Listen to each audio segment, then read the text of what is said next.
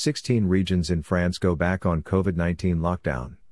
France has been placed under a nationwide curfew since mid December. New massive measures will go in effect in France's 16 worst hit regions, in order to curb new COVID 19 spike variant first detected in Britain, now accounts for 75% of the country's new positive cases.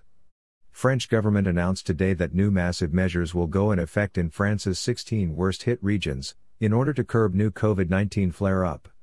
The country's Prime Minister Jean Castex, at a press briefing, said that starting tomorrow midnight, about 18 million French people in regions such as Paris, Hauts-de-France in the north as well as the Alpes-Maritimes on the Mediterranean should stay at home.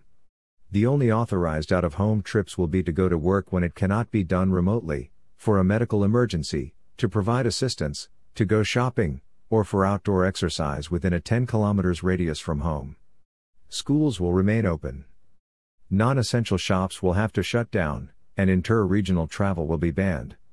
Meanwhile, the nationwide curfew will be relaxed across the country and will end at 7 p.m., rather than at 6 p.m., given the longer days, the Prime Minister said. The moment has come to go further, with more demanding restrictions where the situations are most critical, said Castex. These measures that we are taking today in the most affected regions can be extended, if necessary, to other parts of the territory.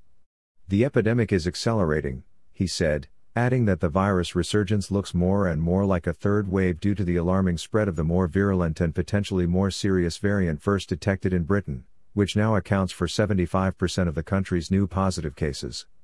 France has been placed under a nationwide curfew since mid December.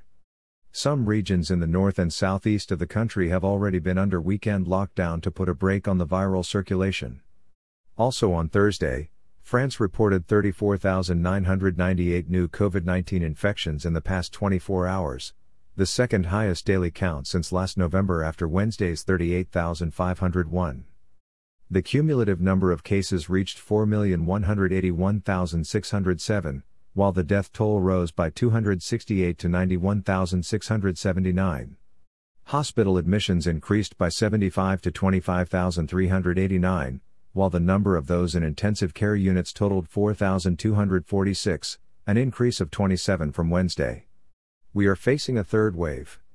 But the big difference with the previous ones is that we now have a perspective vaccination, Castex told reporters.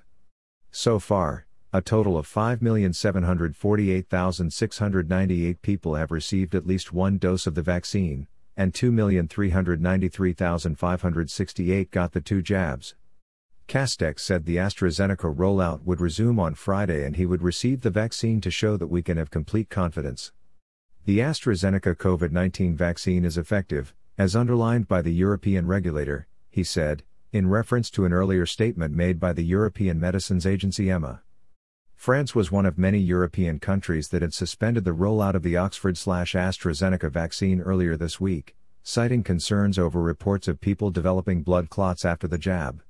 As the world is struggling to contain the pandemic, vaccination is underway in an increasing number of countries with the already authorized coronavirus vaccines.